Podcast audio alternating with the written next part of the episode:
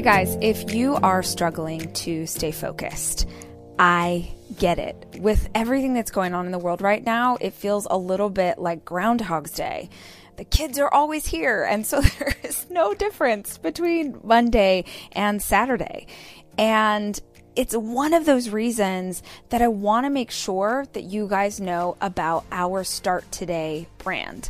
Start Today began with my Start Today journal. Several years ago, I came up with this product for myself that would help me to practice gratitude and to make sure that my goals were crystal clear in my mind as part of my morning routine.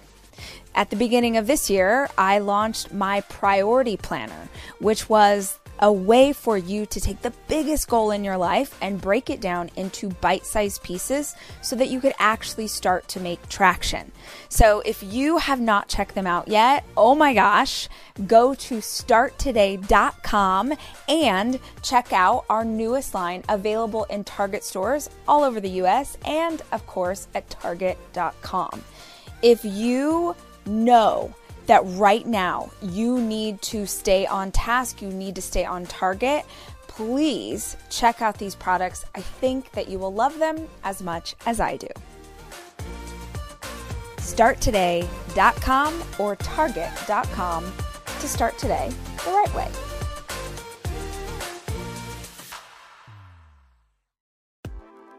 Welcome to the Rise Podcast. I'm Rachel Hollis, and I've built a multi million dollar media company with a high school diploma and a Google search bar. Each week, we'll be sharing tangible, direct advice or inspiring interviews with the same intention. These are the tools to change your life. Today on the Rise podcast, I'm joined by the founder of Charity Water, Scott Harrison. Scott has built one of the most admired nonprofits in the world, and he started out as a club promoter drinking every day, doing drugs, smoking three packs every single day of his life. If you ever wanted to hear a story about redemption, about the ability to change who you are and become something new and beautiful, this is the episode for you.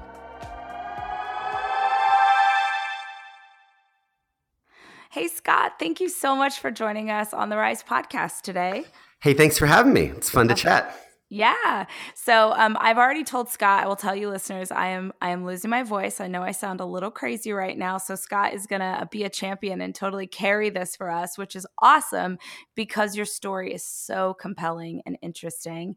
If there are listeners who are not familiar with you, will you tell us who you are and a little bit about how you got to the place you're at now? Sure. Um, so I, I'm recording this from New York City. I live uh, with my wife and two kids. I have a two year old and a four year old, uh, older boy, younger girl. Um, I get to walk about seven minutes every morning from our apartment to the office, which helps because uh, I'm on the road a lot and uh, lead an organization called Charity Water. And for 12 years, we have been fighting to, to make sure every single person on earth has clean water to drink. Uh, and currently, there are about 660 million people that don't. So, one out of every 10 people alive is drinking dirty water right now as we as we talk, and uh, we want that number to be zero.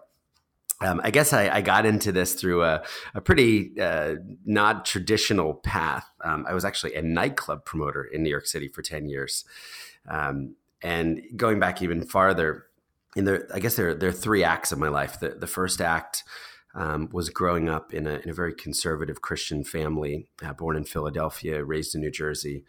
And when I was four years old, there was a terrible freak accident. There was a carbon monoxide gas leak in the home that we had just moved into. And it made my dad and I a little sick, and it, it completely destroyed my mom.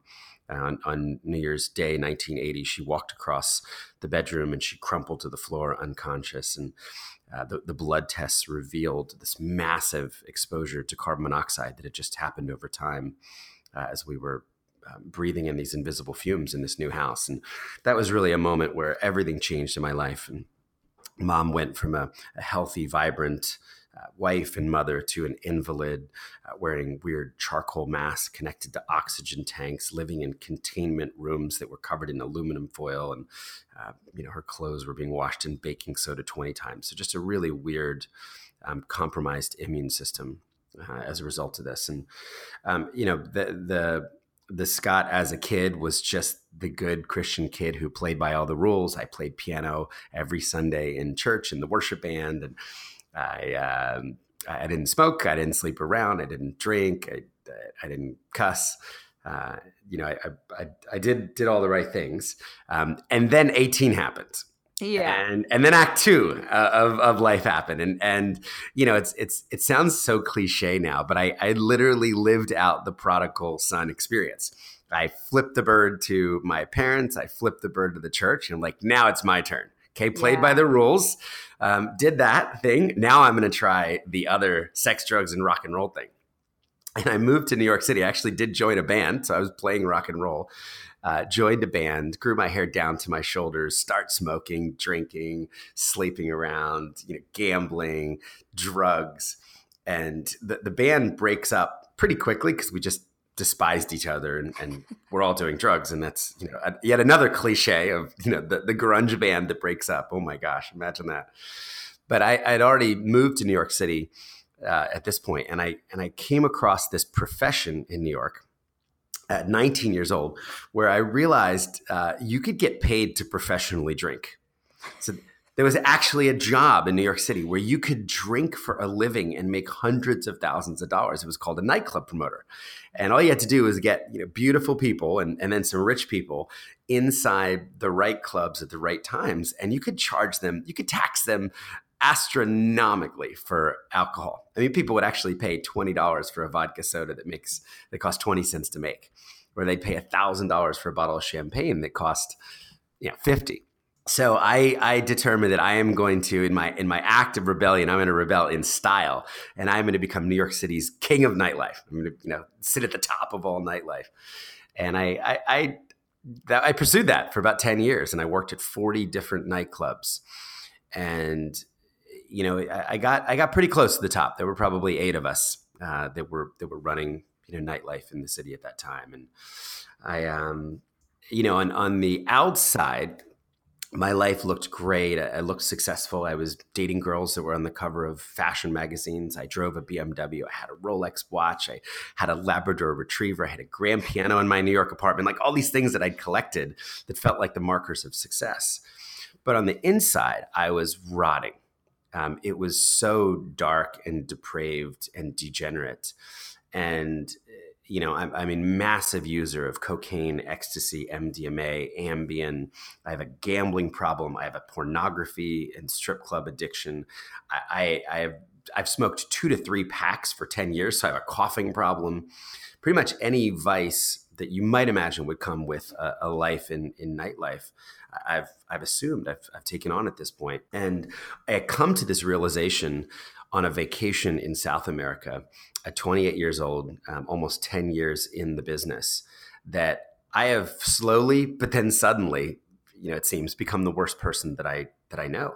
Mm. I mean, mm. there is there is no one more emotionally decrepit and bankrupt. There's no one more spiritually bankrupt than I am, and I've betrayed every single foundational virtuous thing that I was brought up to believe in and and as I just thought about legacy as I played my life forward, I mean, I wasn't even sure I would live to to be forty if I kept this up. Um, you know, I might just die of a drug overdose. But but if I actually did continue down this path, my legacy, I, I might perhaps lead leave one of the most meaningless legacies of any person on earth. I mean, my tombstone could read, "Here lies a guy who's gotten a million people wasted." Yeah. You know, I mean, who wants that on their tombstone? I mean, and is the, there is there a certain amount of um, shame in that realization? Like does that i feel like that's a, such a massive place of understanding to get to like okay i've i've hit the bottom but what is the emotion that comes with it? Because most often whatever you're feeling after that realization actually feels like another weight on your chest instead of something that's going to propel you. Shame such an interesting word. Um, my my parents used to have this expression over the years that said, you know, my conscience was being seared. I used to hate this, like the churchy language, right? I'm like, my conscience is not a piece of tuna. You know, I'm not throwing it on a skillet, okay? Um, but in some ways, that actually happened. I mean, the voice that said, "Hey, this stuff is wrong," just got smaller and smaller and smaller and smaller. You know, it's like that little voice was in the corner of the room, and I threw, you know, a sofa on top of it, and just I didn't hear it anymore. I think it was less uh, shame, and I think it was more of a longing to come home. You know, it was it was this wow, things were better back then and left to my own devices, you know, I, I didn't do this well. I mean, it's almost that um, you know how you imagine the the in that parable in the Bible of the prodigal son. Like he's like, my servant, you know, the servants at my dad's house, like are living better than than the mess I've made of my own life, and and I want to come home. I miss that. So I think I missed the spirituality. I missed faith. I missed virtuous living. Uh, uh, as a kid, I used to help take care of my mom. I wanted to be a doctor so I could help other people, and I'd gone so far from all that. So I have this this realization, and I come back to New York City, and and I just try to fix the problems. I because I'm still partying for a living. I mean, that was my job, and I I needed to do that to support my lifestyle. But I try to smoke less and sleep around less and do less drugs, and I was just kind of flailing and failing at all that. And you know, I write about this a lot more in depth in the book. But there was a moment in nightlife um, that that caused me to leave the city for a couple weeks and get some even more perspective. And you know, I remember just just taking a break from nightlife. I rent a car uh, from the Newark airport on a on a one way one month rental. I have no idea where I'm going, and I just start heading north with a, a bottle of Dewar's and a carton of Marlboro Reds and a Bible, and I wind up in Moosehead Lake in Maine at this dial-up internet cafe with a, a bunch of like old Dell computers. And I asked myself, what would the opposite of my life look like?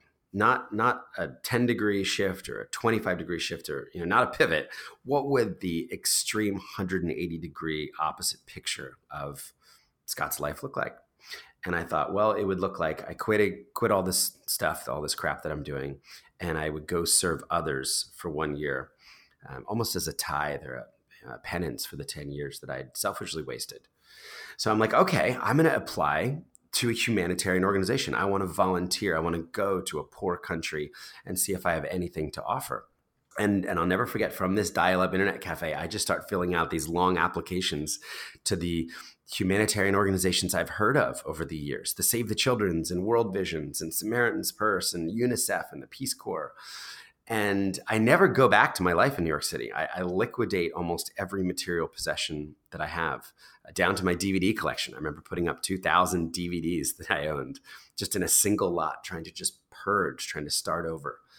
And to my uh, dismay, over the next couple weeks, I'm denied by all the organizations that I apply to. oh my right? gosh! Which kind of makes sense, right? People listening are like, "Well, no, yeah, of course he did. Like, he's a drunk drug addict nightclub promoter. Like, these are serious organizations and serious people."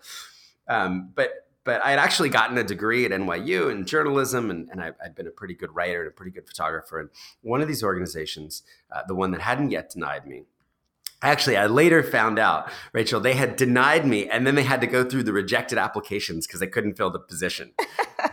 so, so they call me up and they say, um, We have this mission. Uh, it's a medical mission on a humanitarian ship, and we're going to sail to Liberia, the poorest country in the world. And uh, if you are willing to pay us $500 a month, and you go live in in this country, then then we'll uh, we, we, we'll meet you. we'll meet you and consider you. A volunteer. Isn't it brilliant? That is insane. Okay. Isn't it brilliant? Yeah. So, uh, so this is this is really the opposite of my life. Not only am I going to the actual single poorest country in the world at that time, Liberia had just come out of a 14 year civil war led by Charles Taylor and his child soldiers, and this was a country with no electricity, no running water, no sewage system, no mail system, and one doctor for every 50,000 citizens. Oh my gosh. In America, we have a doctor for every 300 of us. Wow. Just for comparison. So not only am I going to the poorest country in the world, I have to pay to do it. This is perfect. like I'm going to go broke go- doing it. So I'm like, yes, I'm in. Here are my credit card details. And, and it happens so quickly. A couple weeks later, I am on a huge 522 foot hospital ship with 350 other doctors and surgeons and volunteer medical crew and support staff sailing into West Africa to see how many people we're going to be able to offer free medical services to. And everything changed for me um, the minute I, I set foot in, in Africa. Oh my gosh. So so tell so I mean like I have 900 questions based on just that story. But um, what I love and, and what I think is a really great piece of um, knowledge here is like I, I read something recently that said the price of your new life is your old one and i feel like oh, that oh, i like that. Yeah right? Like you wanted to make change and you you didn't just want to make a little change you wanted to make drastic change and that means that you needed to do something totally drastic. When you decided to do that how like the community that you had built around you what was their reaction to oh by the way i'm going to go go to a ship and we're going to go to like like what did you have support from people or were people like you're crazy there was a lot of curiosity, mm-hmm. um, but what what I think surprised me, uh, there were some people that thought I was doing this just to get girls. You know, oh come on, Scott's a humanitarian now. Oh like gosh. I just did blow with this guy, yeah. like at four in the morning in some shady after hours, and like now he's off saving the world. Please, right? There was definitely there was definitely a fringe element of of pure cynicism, um, but I was surprised because I wrote a really heartfelt email about what I was hoping to achieve and how I wanted to change my life and turn it around. And and most people sounded jealous, Rachel, like mm. like wow, I wish I could go do that. I wish I could be with a group of doctors who are giving up their their time as volunteers to, you know, on a hospital ship sailing into a country that needs help. Like tell me how it goes. Like tell me how I can join. Tell me how I can give money.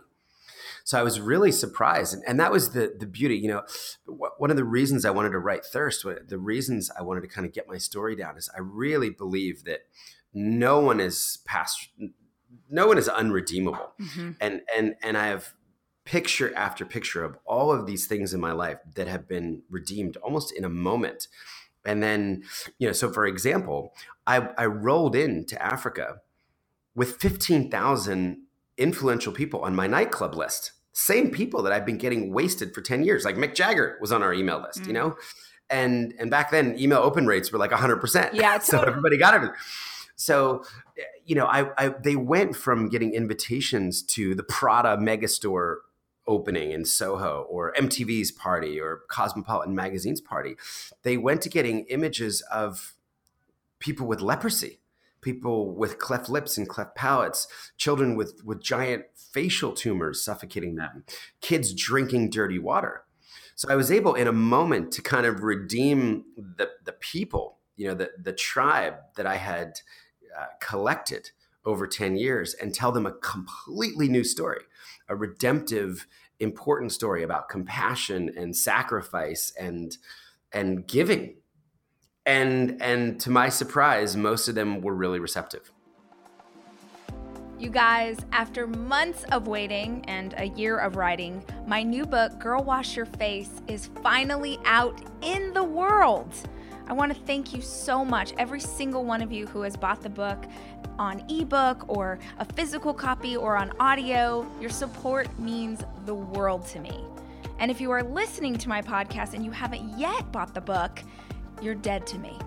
No, I'm totally kidding. But I am serious about how important this book is. I keep talking about it because I sincerely believe there are tools in it that can help change your life. So if you have the $16, I want you to go buy it right now because you love your pal Rach. And if you don't, head to the library or borrow it from a friend. But if you care enough to listen here, you're gonna love the wisdom inside of this book. Girl, wash your face. I promise you will not be sorry you did. I, I love that too. It's such a great example of the idea that when we change ourselves, we when we change ourselves for the better, we inevitably start like the ripple effects of that start to change our community and the people around us. And even those first people who saw the email who thought, "Man, I'd love to what if I, you know, what what does my thing look like? What if I changed my life? What if I did something different? I think the piece that you didn't mention that I uh, I'd love to bring up because I think it's really relevant is you were having some pretty bad health problems too. with the numbness Yeah. in your uh, we we talk about that because i'm also someone who has worked themselves until they got physically ill and nobody it was like the medical mystery nobody could solve so that really resonated with me Yeah. So uh, Uh, right before I went on this trip to South America, half my body just goes numb. it's so crazy And I, I start going to neurosurgeons and getting MRIs and you know connecting sensors to my arms and legs, and no one can figure out what's wrong. You know, my my club partner's like, dude, why don't you lay off the coke? You know, and and and knock three packs a day of cigarettes down to like one and a half, right? and you know, so so that that just started happening, and I remember, you know, I would run my hand under burning hot water, and I couldn't feel it. You know, I could scald my hand without any sensation. wow It's like I could have just smashed a hammer and and just it was numb. It was bizarre. And uh, I remember so vividly. It was in the middle of the night and I was I woke up and I walked over to my computer and I started just trying to self-diagnose and I, I ty- typed into I think it was Google um, at the time, you know, numbness. And I instead of getting a medical uh, explanation, I got like some sermon about how you know y- you could be completely spiritually dead. And you know, I remember that that was like a soul wake up call for me. Mm. I almost felt like I, I felt mortal for the first time. I mean, I, I'd been living like I was going to live forever, you know, running around recklessly. And you know, I began to ask some tough questions. Do I still believe in heaven and hell? Like, to, you know, because I, I know which door I'd be knocking on, Yeah. right? If it was all still true. And so that kind of led to you know the the reawakening of of faith and spirituality and morality. And I will say that before I walked up the gangway of that hospital ship, before I surrendered my passport and kind of became one of the crew, I quit it all. And I went out with a bang. I smoked, you know, packs of cigarette the night before. I had eight beers. It was funny doing interviews for the book. People, the volunteers remember me turning up reeking of alcohol like I just come from a bar. But that was that was it. I never smoked again. I never touched coke again. I never gambled again. I never looked at a pornographic image again. I I, I quit everything. I mean, I drink wine and beer now, but I, I just walked away from all those vices, and I believed that it had to be this radical, um, almost act of obedience to to step into a new life. You know, to turn the page and to start over with a clean slate. And there was something almost prophetic or symbolic about walking up the gangway of a ship and imagining the gangway, you know, being retracted and then sailing off to a new continent, to a new life, and leaving all of that crap, all that detritus behind. Wow. So you get to Liberia and you're using these connections that you've made to to help the cause along. Tell me how you get from that place to one of the most notable charities that exists in the world today. Y'all, we are doing a community wide challenge and it's totally free, and I am challenging you to join us. It's called Next 90 Days, as in, how can we be intentional, thoughtful leaders for the next 90 days? We're going to need our community, we're going to need accountability more than ever. So I want you to head over to theholliscode.com slash next 90. That's theholliscode.com slash N-E-X-T 90 and join us. Every single week, Dave and I will be teaching on a different topic. Things like perspective or reaching for joy or dealing with anxiety in these crazy times. We are going to give you so many free resources and surround you with community. When we did this at the end of last year, we had 650,000 people sign up, and we feel like it can be bigger than ever. Come together in a community of like minded people and let's learn how to choose our mindset no matter what is happening in the world around us.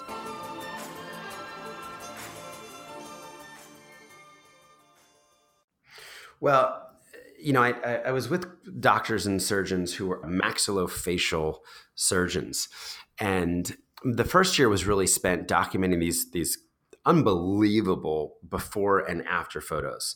And by unbelievable, I mean, you know, imagine a 14 year old child living in a country with no access to medical care, uh, with no surgeon in a, in a broken country and no place to, to operate. Actually, there were two surgeons in a country of millions, but they had no place to operate. So effectively, there were no surgeons. So imagine, you know, a 14 year old child suffocating to death with a four pound tumor that that has filled his entire mouth and, and pushed out his teeth. Wow. And and you know, terrified that he's he's choking to death effectively on his face.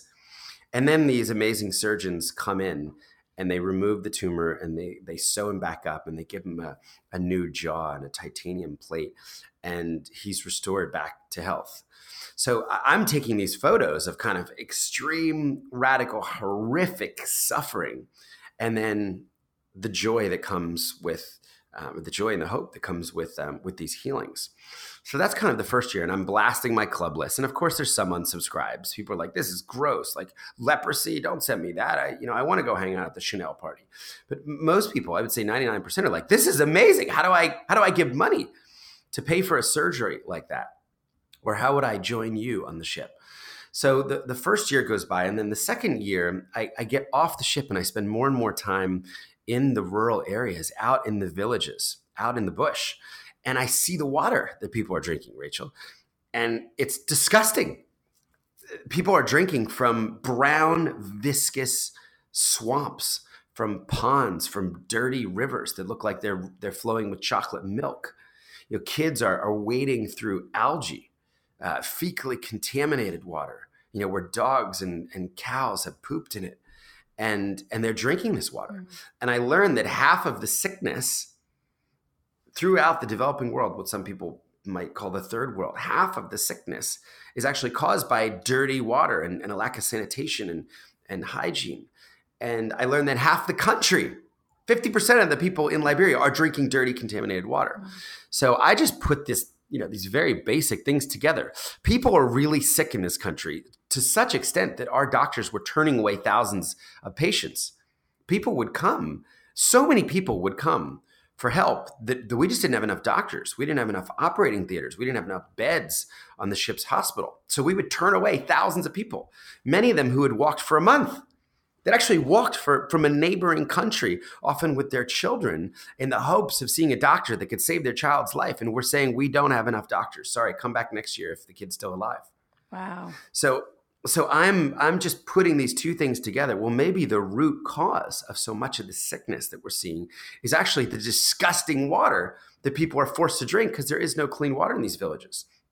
And I think it was it, it was especially um, a, a contrast for me because in my club life, I was selling bottled water for ten dollars a bottle. Wow!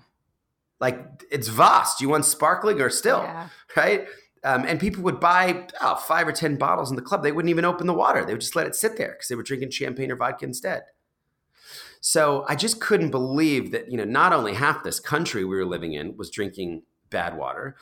Uh, I then learned at the time it was a billion people worldwide. One billion people, one out of every six people alive on the planet was drinking bad water. And this just became the, the problem that I wanted to solve. You know, I'd seen a lot of things, but this was not okay on my watch. Not if I could do something about it. And what I love too, and I just want to point this out for because we do have a lot of listeners who have dreams of working with nonprofits or building their own. And I think that the really important note here is that you were not treating the symptom. It wasn't, I mean, you were, you were in a space where you were doing this medical care, but you went back to the cause. And so often, I think in the nonprofit space and in the charity space, we are trying to treat the thing that happens instead of backing up and figuring out what causes it in the first place. So I just love, and it's one of the reasons I love what y'all do is that you're not, you're not, you're not just doing the medical work after the fact. You're actually trying to get it before it causes uh, health problems.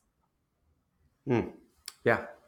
So that that was that was how I found my way to water, and now I had my mission. Um, but then I needed to figure out how to actually make an impact. And the the problem was, so I'm, I'm 30. I just done two years, 28 to 30, with the Mercy ships. Now I'm I'm living clean, so I come back to New York City, unrecognizable to so many of my friends um, because I'm not partying with them. But I'm also broke and I find out that my my business partner in the clubs uh, never paid our taxes, nor did he dissolve our small um, S corp. So I also find that I'm thirty thousand dollars in debt. And no, he's like, "Well, I'm sorry." No, he's like, "Sorry, bro. All the all the unopened mail is in the bathroom. So like, you want to go deal with that? Like, more power to you, right?" He said, "But you can you can crash in my apartment." So I was crashing in a spare room and then the closet floor. I'm actually living on a closet floor in a loft in New York City, thirty thousand dollars in tax debt, and I just decide I'm gonna I'm gonna start this thing in faith, and yeah, I get an, a payment plan immediately with the IRS and um, file those back taxes.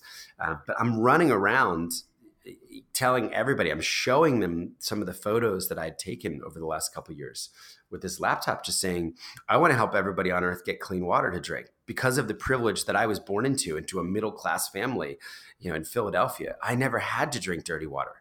I'm I'm the five out of six, but I want to help the one out of six.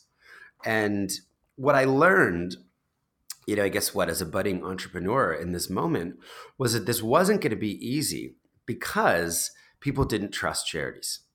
And as I talked to everyday people, right, these were not institutional philanthropists.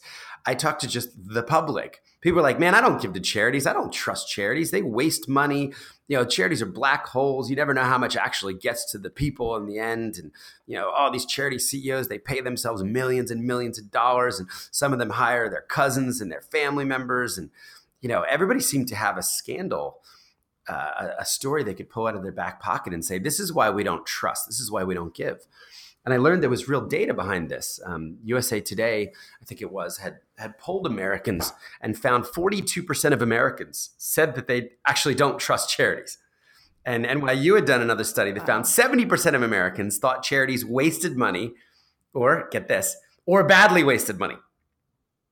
So this shocks people, right? Because because no one's more generous than Americans, right? We have this cultural heritage of philanthropic uh, support and and generosity, but seventy percent of the people in the country that were polled said charities wasted money. Well, that's what charities are in the business of doing is turning money into impact. So I thought, okay, the system I, I can't just uh, jump into the traditional system, which seems broken. Um, but I wonder if I could start with a, a, clean piece of paper and do something very different, do something very new. How would I win the cynical back? How would I win the 70%? Uh, and say, hey, we, have got a different business model here. Um, come back to the table, give it a try, take another look. And in some ways, you know, I was, and maybe this will help people. I, on paper, I was uniquely unqualified to do any of this. I would be the last person that you would expect 12 years later would have raised a third of a billion dollars, you know, for charity and helped eight and a half million people get clean water around the world. Okay. I was living on a closet floor, $30,000 in debt with no charitable experience at all, but just, I, there was like this, this holy discontent. Like I felt like there was a responsibility to do something about what I'd seen and, and to make an impact in this issue. So having the clean slate, I'm like, okay, well, um, it seems like the biggest problem people have is with money. So, what if we just promised that 100% of every donation we ever took would always go to help people get clean water? Would go to build projects to get people clean water. And people are like, well, that's the stupidest thing we've ever heard. How would you actually pay yourself someday or your staff someday or an office? And I'm like, I don't know, but I'm going to open up two bank accounts and we'll figure that out separately so that every donation, whether somebody gives a dollar or a hundred dollars or a million dollars, it all goes straight. So you can't use the excuse with us how much of my money will go because the answer will always be 100%.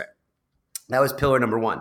Pillar number two was okay, well, if we've actually separated out the overhead, then money is no longer fungible. It doesn't just go into one big pot. So we can actually use technology to track what we're doing with these dollars. We can show people where the money goes. And we started by just putting every water point up on Google Earth and Google Maps. So we could show people the satellite images of the actual water projects as they were built. So proof became this pillar. And then the third thing was I just wanted to build an amazing looking and feeling brand as as I looked at the charitable sector, I saw anemic brands, I saw lame websites, saw bad email marketing, I saw the shame and guilt left over.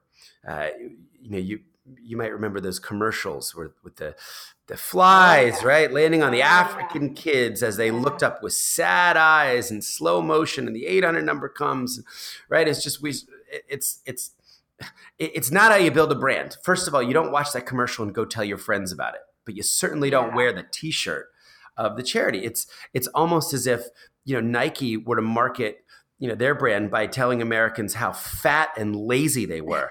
and oh, by the way, you're pretty stupid. Why don't you turn off the TV and go for a run, right? And please buy our clothes while you go, you know, while you go jog. Right? People don't want to be talked to like that, and and that's not what Nike's done. They've said there's greatness inside you. You can run farther and faster than you ever thought possible if you just give it a try. And they tell stories of people overcoming adversity and climbing mountains, you know, who've lost legs or playing basketball if you've lost arms. And something is like, I, I want to tell my friends about that. I want to wear that logo. You know, I want to align with a company who might believe that there's something greater inside me. So I had that vision from day one of kind of winsomely calling people to radical uh, compassion and to generosity and saying you you care more than you think you do. You have a higher capacity to care. You have a higher capacity to to help your neighbor in need to give generously. And and this should be fun. You know in in fundraising what are the first three letters? Not it's not down raising it's not shame raising it's not guilt raising it's fundraising you know, it should be a joy. It should be a blessing. You know, I hate the language that's that's so common in our culture now around giving back. You know, this makes it sound like we have pillaged and plundered to such extent that oh, we we finally should probably throw a few scraps back to the poor, right? Let's give a little mm. back. Why don't we That's just so good? I haven't thought about that before, but you're so right. Drop back. Just drop back. Let's talk about giving. Frame it in the positive. Our company, our family, our faith community has a culture of giving giving because we can, giving out of because we've been blessed, giving our time and our talent and our money because it's a joy, not out of debt or obligation. So uh, just you know, kind of put all these things, and then the, the fourth pillar was not to send anyone that looks like a you know white male to Africa or India or Southeast Asia to go drill a well. I, yes. I just I just believe that for the work to be culturally relevant and sustainable, it must be led by the locals in each of these countries yes. where we'd work. So our role could be getting people with resources to care about their neighbors suffering around the world without clean water, um, to raise money as efficiently and transparently as possible. But then the actual work that would be carried out by Ethiopians in Ethiopia right? Yes. And can, can we just can we dig into that for just one quick second? Because there are so many people listening who don't have your experience with nonprofits and this work in other countries. Can you explain why it's important that if you are giving money if you are supporting charities that you will look for um, you will look for people who are doing work with local community leaders, not us going to another country and telling them what we think they need. I think you just said it, right? no, no, one, no one listening to that disagrees um, yeah. with that. I, I think, uh, you know, look, you can you can make a mess of things if you come in with your own set of ideas. There was a, there was a book once um, called White Man's Burden that a professor out of NYU wrote, um, guy called Bill Easterly, and he talks about the planners and the searchers. And the planners are like, okay, we got this all figured out, right? We're just going to come and drop our 10 point plan of economic development um, on you. And, and he gives an example of a charity that, um, that bought like, I don't know, 100,000 solar ovens or something, right? Because they're like, Mm-hmm. Hey, you shouldn't be using fuel. It's expensive. It's dirty. It's causing upper respiratory, you know, using charcoal and burning down trees is not good for the environment. It's not good for your lungs. So we're going to give you solar ovens. Well, nobody used them because it gets cold at night and people keep themselves warm by the fire. And mm-hmm. the fire is a social, uh, it's, a, it's like the social fabric of the community. And that's where the stories were told. So, you know, had they actually gone in searching, right? And and gone in humbly asking you know maybe they would have piloted a hundred of them right? Mm-hmm. so you know look i, I think um, uh, the, the locals probably would have told them hey nobody's going to use a solar oven around here okay? This just isn't a good idea. And in other contexts it's a great solution right? Or maybe with the right training or the right discussion or the, the community involvement um, it could have worked. So yeah so that that was the last pillar. So give away 100% uh, prove to people what we've done with their money, build an epic, imaginative, inspiring, hopeful brand, and then work with local partners. And day one to get this thing started, I just threw a party in a nightclub. it was the only good idea I had at the time. It was my 31st birthday. do what you know. I love it. But even that felt kind of redemptive because, you know, I, I, I got the club donated and I got the, the booze donated and we gave everybody open bar for an hour. And as they came into the club, I said, please put 20 bucks in this plexi box. And we're going to take 100% of whatever's in this at the end of the night to, to a refugee camp in northern Uganda, and we're going to build our first projects. And I'll never forget, Rachel, that night, um, a marijuana dealer walked in and he put $500 in that box. And he said, This is the first charitable gift I've ever made in my life. Mm. And I'm like, okay, we're on to something, right? Because there's no one more cynical than this guy.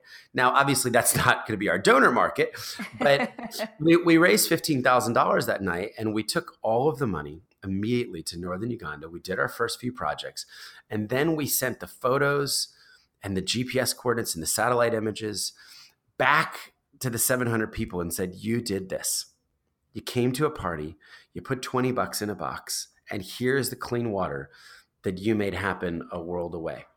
And I was, people were blown away by the simple feedback loop. And again, people are listening and saying, this just sounds so basic. Like that's what we would expect. Tell us what you did with our money. But they had never expected to hear from a charity again, you know, throwing $20 in, in a box. And we said, this is going to be the differentiator. This is going to be what makes us unique. And, and we would hope to create a virtuous cycle of giving and generosity if we can just show people that we've that they've made an impact. People want to help Rachel. They want to help. They just don't trust the system. Mm. So if we could give them a system to trust, if we could show them that the sacrifice, maybe for some of those people, twenty dollars was a lot of money. If we could show them that it actually meant something, um, something good would happen, not just for clean water, but maybe even for for other causes. So cool. And th- that was your birthday party, and then that became a part of your fundraising, right? Is that people would like for lack of a better description, they would sort of donate their birthday to raise funds.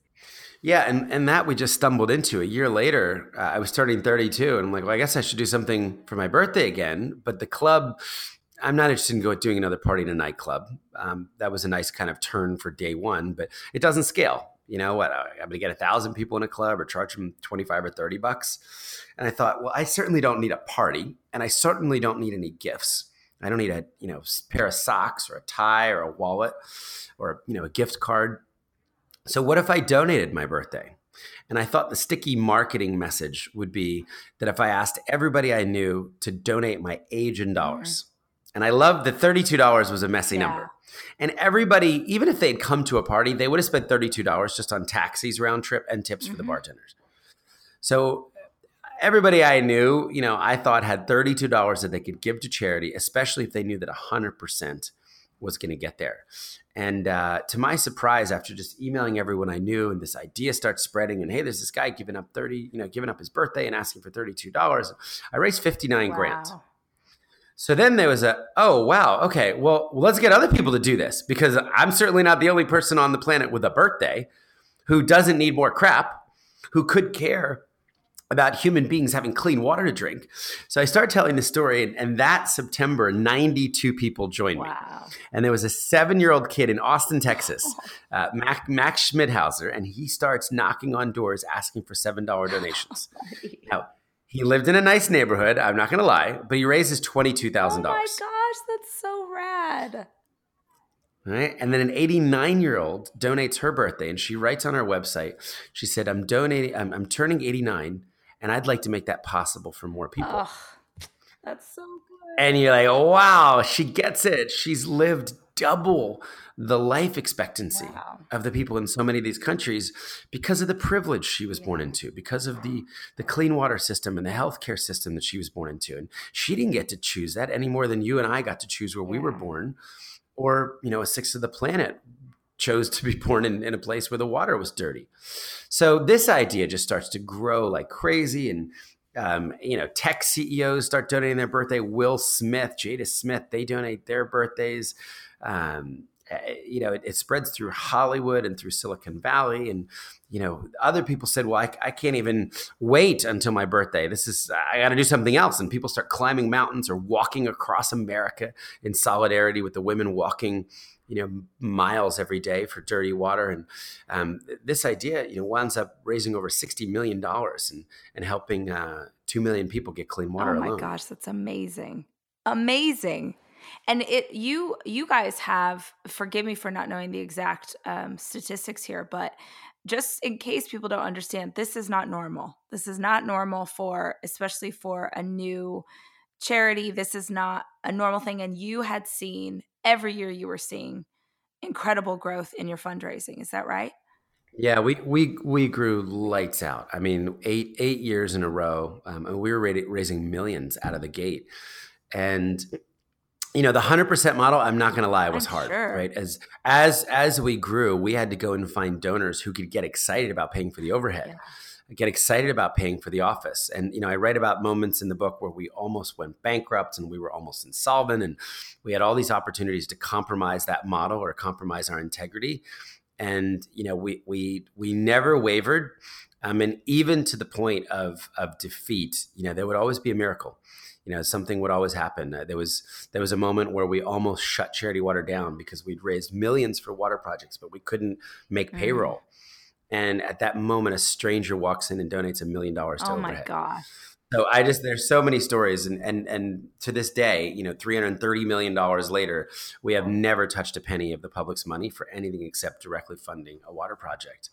Um, and we've funded the overhead separately. And now it's it's 130 families who have come together uh, in support of our our staff, our office, our flights, you know, our insurance, the the the toner for the Epson copy machine is all paid for by 130 families, and it's it's been entrepreneurs that people have heard of. It's been the Facebook founders and Spotify founder and um, you know Twitter founder, a bunch of key executives at Apple and through Silicon Valley, and and they have they actually get excited about helping us pay our staff so and pay for the team, and that's allowed a million people now to give in the most pure way. Uh, and so, as you said, eight years of growth, and then we had our first down year. And so let me talk what, about. Yeah, do you yeah. know what caused the first down year? Like, do you have? Yeah, we had two huge donors uh, take a hit in their portfolio. Oh, One no. company one company laid off 10,000 employees and the other donor stock tanked 40%. Wow. And they said, Hey, we love you. Like, you guys didn't do anything wrong. We're just going to take a break this year. We're going to pause. So we couldn't repeat some big donations of the previous year.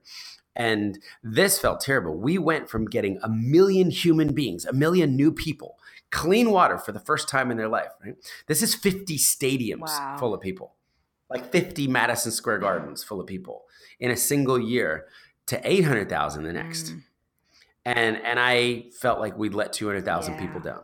And I had an existential leadership crisis. I tried to quit and hire a professional CEO and say, "Look, I've tapped out.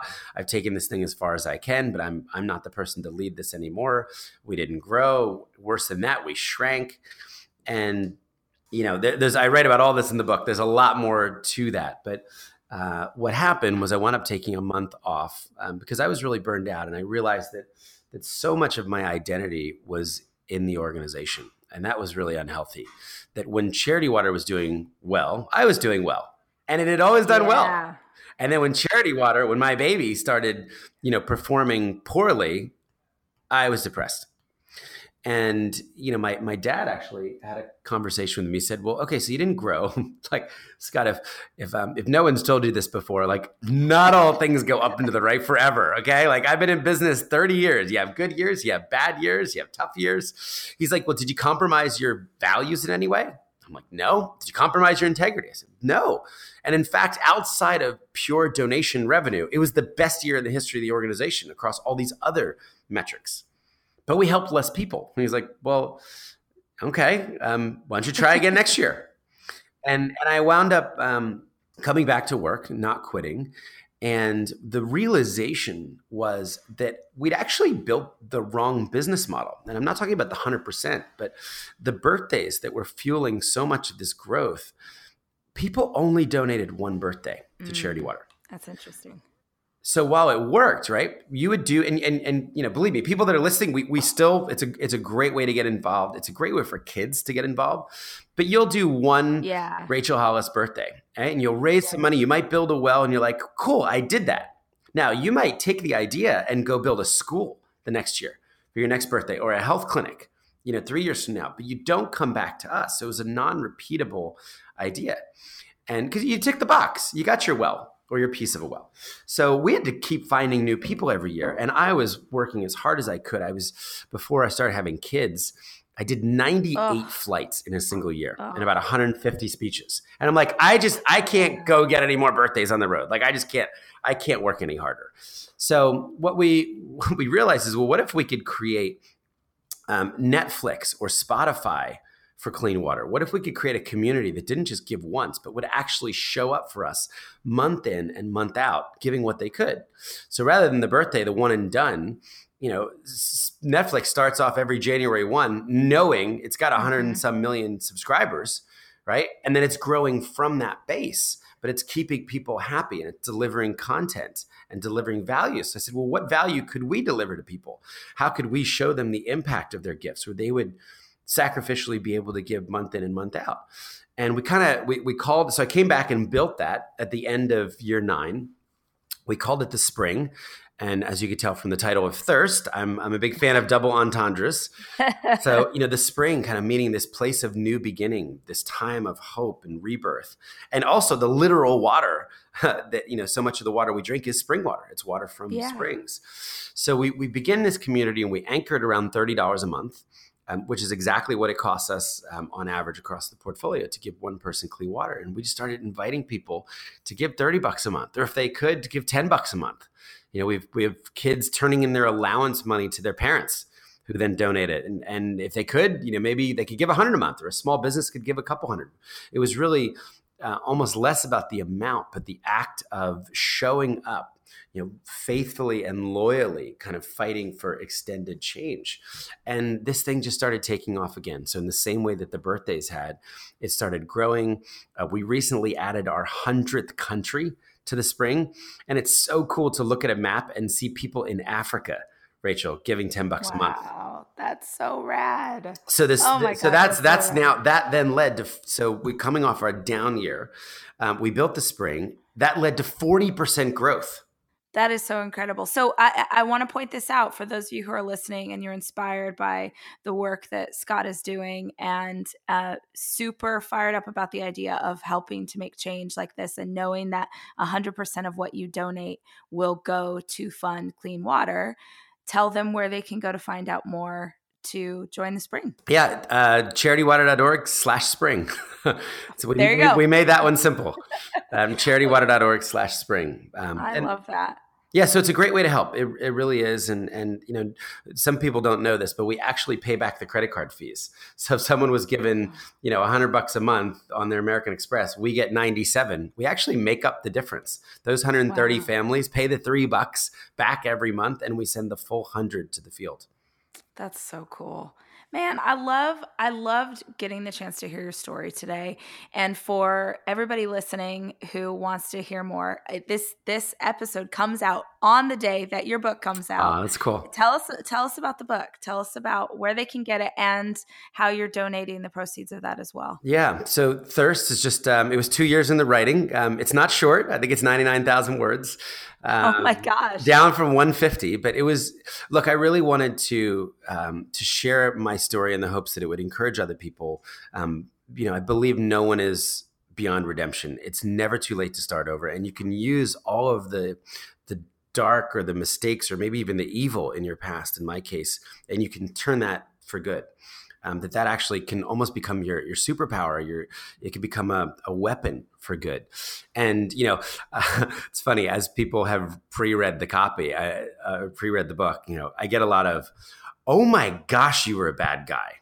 I mean, I mean, oh my god! Like I had no idea you put that in there, but I wanted to be transparent. So I think you know, hopefully you read it, and if anybody feels stuck or feels like their past defines them, I guarantee you are not as bad as me. I mean, it would be unless you've killed somebody. Um, you know, you, would be hard pressed to find a more degenerate uh, low life than than I was at the time. And you know, now I'm I've been blessed with this unbelievable life's mission, and I have a wife and two beautiful children, and you know, I get to travel around the world and and preach generosity and compassion and and help. You know, Charity Water is now helping four thousand new people every single day get clean water. You know every single day of the year when i come to work you know we're getting another 4000 people clean water. And it's not because of me or our staff it's really because of our community. It's because of everyday people out there who who said hey we could do something about this you know let's let's actually not embrace the apathy you know that could be so paralyzing with a global issue but let's donate a birthday let's donate monthly let's um, yeah so i wanted the book to also be another way that people could donate. So i turned away i turned over my, my book advance to charity water and all the future proceeds. I won't make a penny from the book. Um, i even gave the money that i got to read the book uh, in the audio lab. I'm like i want this to be clean. It's all got to yeah. go so in, in buying the book they are helping um, and then I, I would hope that look people are going to be learning a lot more about water Okay, we're already starting to talk about it. Droughts in California, Flint, Michigan, Cape Town. And I, I think some of the stories about the literal thirst facing uh, now a tenth of the world, um, I think that, that I, I, hope people would find them compelling. And you know, there's so many stories of, of women. Um, you know, we didn't we didn't really talk about water, but one thing I've learned now over 12 years uh, at this, and I've traveled to 69 countries. I have been to Ethiopia 30 separate times. Um, it, it is exclusively a women's issue. Mm. Um, the men, the men never get water. I don't care if I'm in Bangladesh or Pakistan or um, Sudan or you know South Africa, Honduras. It is culturally the job of the women and the girls to fetch the water mm. that's not even clean. And you know, this puts a huge burden on the women who are often the head of their house. Uh, it's it's one of the top reasons why girls don't get educated, why girls actually drop out of school because they have to go walk for the water. Wow! And you you they fall behind in their studies. It's it's also a reason why we're not only bringing clean water to schools but also toilets to schools. So many girls you know hit puberty and they stay home stay home yeah one week every month yeah. and there's already pressure against them to be educated because they're so useful at home so you know there's so many stories of of both you know the, the suffering of women but but really the triumph when women get this time back you know that's the thing that's always surprised me is as I travel around and I'm asking women or girls, like, how's your life different? You don't have to walk for water. You know, you, you don't have to walk to that swamp. I would always expect them to talk about the quality change you know, we would look at water like this, and it's water so dirty we wouldn't let our animals drink it. Mm. We wouldn't let a hamster or a dog drink it. But yet, they're actually not talking about dirty to clean as much as they're saying, "Let me tell you what I'm doing with six hours every single day." Wow that I don't have to walk for water. I'm, I've got a new business. I'm selling rice at the market. I was in Zambia and Zimbabwe recently with women who were selling rugs that they were making, earning an extra income for their family and and that's just that's an that's an amazing. So all those stories are in the book, and and I would hope that um, that it would just inspire people, and it would also help people get clean water. Man, Scott Harrison, thank you so much. Thank you so much for taking the time with us today, and um, for inspiring all of us. The thing that I kept thinking as you were speaking was that old line that said, uh, God doesn't call the equipped, He equips the called. And I just love uh, this isn't a faith based podcast, but I just love seeing that manifest in real time. It's so inspiring to me listening, and I know to our listeners as well. So, really appreciate your story and your wisdom and the awesome work that y'all are doing. Yeah, and I should point out, Charity Water is not a religious organization. Yeah, no, um, and, and, never has been. And I, I've been, you know, th- this was certainly birthed out of out of my faith experience, yeah. and it's cool that I get to live my theology out at work. Yeah um, in in giving water to people who actually need it. There's there's actually a lot of that uh, in in the book that I like to read. And but but you know, I, I, never thought that people should have to do what I do on a Sunday to either work at the organization or contribute mm-hmm. to the mm-hmm. organization. Totally. And it's been amazing to see Muslims and Jews and Mormons and, you know, our biggest donor is an atheist. He thinks that I pray to a figment of my imagination. Wow but he's given 18 million dollars and he's come with me to 11 countries Oh, with his children. So rad. And that's like it's a big tent that that we're really trying to build, and we're trying to invite everybody in because to solve a problem this big, you need everybody, right? Not just people who who might believe the same thing that you believe. Yeah. But but what's beautiful about both you know reinventing charity and about clean water is that everyone can agree to agree. You know, Yeah. it's it's it's uh, like Republicans and Democrats who might fight about every Literally other everything. possible Yeah. issue, right? Can say, well, you know what? We don't think kids should be dying from swamp water okay and and and we don't think that the kids need to believe anything special to to actually have clean and safe water to drink. So it's been awesome to bring people together from from different walks of life to, to actually unify them and say hey we can we can solve this. We could do this thing this one thing together. So cool. Hey, brother, thank you so much for your time. Congratulations on the new book. It is called Thirst. It is out today, and everyone needs to go buy a copy right now to help support this incredible work that y'all are doing. thanks for having me on rachel Of course. We will be back with another episode next week. In the meantime, if you have a moment and you can write a review or subscribe to the podcast, that is life to those of us who work so hard to produce every single episode. For more information, you can check out deispodcast.com or stalk me on every form of social media. I am Miss Rachel Hollis on every single platform. Thanks to our producer, Allison Cohen, our sound engineer, Jack Noble, and our sound editor, Andrew Weller. Most importantly, I hope you heard something today that inspires you. I'll see you next week.